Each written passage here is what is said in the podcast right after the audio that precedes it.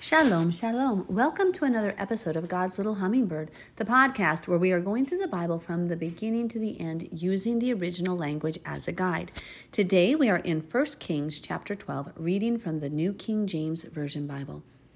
Yahweh Elohim, please open our eyes, ears, and hearts to your truth. Save your people. Fish for your people. Find your people. Do not let Satan get your people. Keep us in your truth. Put us in your truth. Correct us where we are wrong. In the name Yeshua, amen. Verse 1. And Rehoboam went to Shechem, for all Israel had gone to Shechem to make him king. Rehoboam was Solomon's son. So it happened when Jeroboam the son of Nebat heard it, he was still in Egypt, for he had fled from the presence of King Solomon and had been dwelling in Egypt. Because remember, Solomon heard the prophecy that Jeroboam was going to become the leader of the ten tribes of Israel. Solomon therefore sought to kill him, so Jeroboam hid. Again, you cannot thwart the will of God that they sent and called him. Then Jeroboam and the whole assembly of Israel came and spoke to Rehoboam, saying, Please note, the kingdom is still united at this point. Your father made our yoke heavy. Now therefore lighten the burdensome service of your father and his heavy yoke which he put on us, and we will serve you. So he said to them, Depart for three days, then come back to me. And the people departed. Then King Rehoboam consulted the elders who stood before his father Solomon while he still lived. and he said, How do you advise me to answer these people? And they spoke to him, saying, If you will be a servant to these people today, and serve them and answer them, and speak good words to them, then they will be your servants forever. Now, that, my friends, is wise advice. But he rejected the advice which the elders had given him and consulted the young men who had grown up with him, who stood before him. So he's he, the old people, you know, he rejects the old us old people's advice and he goes to the young people. And he said to them, What advice do you give? How should we answer this people who have spoken to me, saying, Lighten the yoke which your father put on us? Then the young men who had grown up with him spoke to him, saying, Thus you should speak to this people who have spoken to you, saying, Your father made our yoke heavy, but you make it lighter on us. Thus you shall say to them, My little finger shall be thicker than my father's waist. So they are using forceful, authoritative power. Authoritarian, actually, is the description of that. So they're saying, because the older generation said, just be their servants, serve them. And isn't that what Yeshua teaches us? But the younger ones who are prideful and arrogant said, You say my little finger will be thicker, you put them in their place. That's wrong. But it was of Yahweh, and it led to the, the separation of Israel. And now, whereas my father put a heavy yoke on you, I will add to your yoke. My father chastised you with whips, but I will chastise you with scourges. So Jeroboam and all the people came to Rehoboam the third day, as the king had directed, saying, Come back to me the third day. Then the king answered the people roughly and rejected the advice which the elders had given him. And he spoke to them according to the advice of the young men, saying, My father made your yoke heavy, but I will add to your yoke. My father chastised you with whips, but I will chastise you with scourges.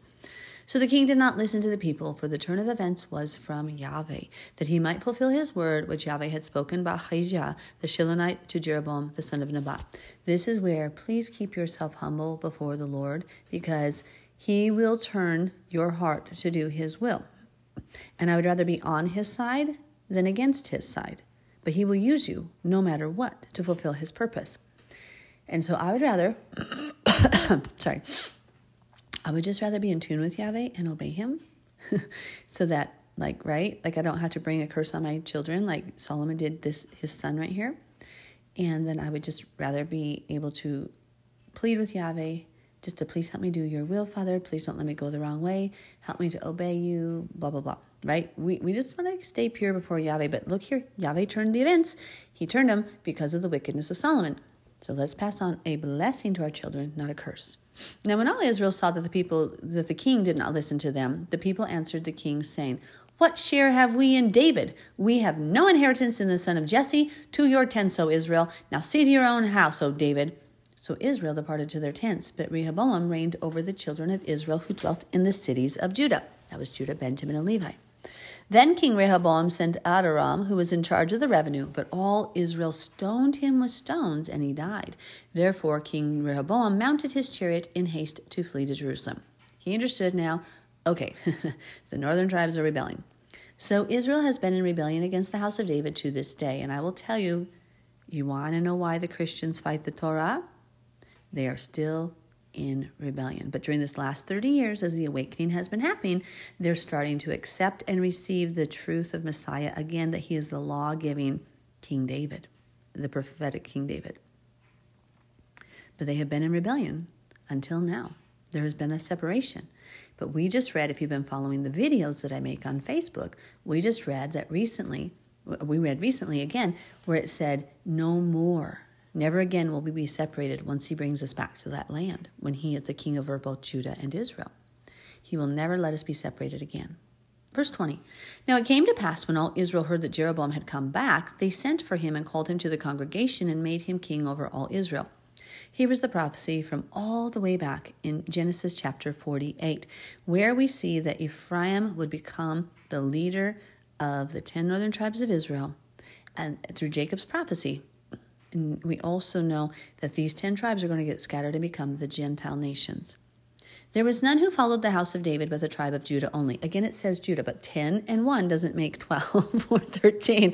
So I wanted to point out here I don't know why the scribes did this, but Judah became known as Judah, Benjamin, and Levi.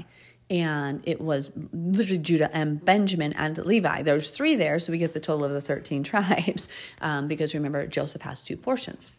Verse 21 And when Rehoboam came to Jerusalem, he assembled all the house of Judah with the tribe of Benjamin. There it finally mentions them 180,000 chosen men who were warriors to fight against the house of Israel. Now, he didn't mention Levites here because I don't know that the Levites would have been going to war, that he might restore the kingdom to Rehoboam the son of Solomon. But the word of Yahweh came to Shemaiah the son of Elohim, the man of Elohim, saying, Speak to Rehoboam the son of Solomon, king of Judah, to all the house of Judah and Benjamin, and to the rest of the people, saying, Thus says Yahweh, You shall not go up, nor fight against your brethren, the children of Israel. Let every man return to his house, for this thing is from me. So since it had already been prophesied, Yahweh told him, Don't you dare, don't go up and fight. The separation is from me. And so he had to submit. He submitted to what Yahweh said. We need to learn that submission. Now, again, it still would have been better if Solomon had passed on a blessing, if he had obeyed Yahweh, so that he didn't have to like pass on this curse to his children. Um, it would be better if we could just always be in tune with Yahweh and, and have him not lead us in the ways of unrighteousness uh, because of the judgment coming to us. At the same point, when there's something that he's doing, we must submit. There will be times you'll be told not to help somebody because they're wicked against Yahweh, and your heart longs to through the humanistic nature of us, but Yahweh, you have to trust Yahweh, right? You have to trust Yahweh. Do not be that helicopter parent, so to speak. Therefore, they obeyed the word of Yahweh. They turned back according to the word of Yahweh. Then Jeroboam built Shechem in the mountains of Ephraim and dwelt there. Also, he went out from there and built Penuel. And Jeroboam said in his heart, Now the kingdom may return to the house of David. So Jeroboam gets afraid here. This is where he begins sinning. He's like, Ooh, the kingdom may return to the house of David. He is not trusting in the word of God. Yahweh had already said, I'm giving you 10 portions. If you walk before me, I will bless you. But he's not remembering that. He's fearing and he's going to act out of fear. Listen, listen, listen. If these people go up to offer sacrifices in the house of Yahweh at Jerusalem, then the heart of this people will turn back to their Lord Rehoboam, king of Judah, and they will kill me and go back to Rehoboam, king of Judah. So now we're going to see a political move which is disastrous for the entire population of Israel and the kings of Israel from here on out. Because he's like, huh, if they go back to Jerusalem to keep the feasts like they're supposed to, right? Because we're not supposed to do the feasts in America, we're not supposed to do the feasts in exile. The, the 10 northern tribes, even though they were so close to Jerusalem, they were not supposed to do the feasts north of Jerusalem. They were supposed to go to Jerusalem for the sacrifices. Listen what happened. Therefore, the king asked advice made two calves of gold and said to the people, It is too much for you to go up to Jerusalem. Here are your gods, O Israel, which brought you up from the land of Egypt. Huh. How many messianic rabbis do that today? How many messianic, uh, messianic rabbi Torah teachers do that? They say, You know what? You can do Passover within your gates, even though Deuteronomy 16 says, No, you may not they're like this is just too much for you to like not have you know to bear the punishment of god right now and, and, and bear this consequence for your actions. We're afraid that you'll defect to whatever like what out of their system. Because remember everybody builds these name systems and gets your money. That's what happens with the christian church. They don't want people to go back to the ways of god because they know that they'll see the truth of god and they're afraid that they'll lose that kingdom they built. If it was yahweh yahweh would establish it forever that's why we don't have fear. Because if Yahweh has anointed you to teach, you're going to teach and he's going to take care of you. We don't build our own name systems, but here Jeroboam became king, more concerned with his kingdom and his name than the name of God or, or what glory it brought to God. Do you understand this? He was self focused, not trusting. And he's like, look, he didn't want politically, this is a move of political, um, this is a political move to keep his kingdom his. But shouldn't a true teacher of God be like John the Baptist and say, I must decrease, that he must increase? And if the children of Israel wanted to turn their hearts back to God and repent from their pagan ways, should that not be the heart of a true teacher of God? Do you see why these people keep you enslaved in their systems of religion? Because they get your money, they want the system to be about them, they want you to follow them, him or her, and they don't truly want you to come back to God because it goes against their system and they're not doing what a true teacher should do. A true teacher cares only that you get close to God and fulfill the purpose God put into your life. That's why Isaiah said, Your teachers will be behind you, whispering in the way this is to walk. We're supposed to be pushing you forward to God. Get in the Word, study it, know it. We shouldn't be before you saying, just bring your money to me and you're fine. Just stay here, stay in my little kingdom. Don't go over there to God. Don't go over there to David. Don't go there to Yeshua, to the Torah. Oh, I hope you can make this connection. That is so obvious with what's happened with these modern religious systems. It's disgusting. So he made two gold calves and said, It's too much for you to go up to Jerusalem. Here are your gods, O Israel, was brought you up from the land of Egypt. Now remember, these people would have been like, Oh, okay, well, there's golden calves at the temple, at the tabernacle well, this is the temple. At, they already had the temple at this point. There was 12, 12 cows. So now they're saying, oh, it's two. That represents Judah and Ephraim. I mean, you can make, they could make whatever excuse they wanted. They're like, okay, great. No, it was not great. This thing's a huge sin, is, is now going to be mentioned many times. This is the sin of Jeroboam, where he led the people astray. And he set up one in Bethel, and the other he put in Dan. Now, Dan is where the Antichrist comes from. Remember that in Genesis. Um, he is the only one not sealed before the tribulation, and he is also the one that will be the serpent by the way that will judge his people. Verse 30, and that's in, I'm sorry, that's in Genesis there. Like the last chapter, Genesis 48, the prophecy of Dan. And then uh, Moses' blessings in the last two chapters of um, Deuteronomy. Okay, back to 30.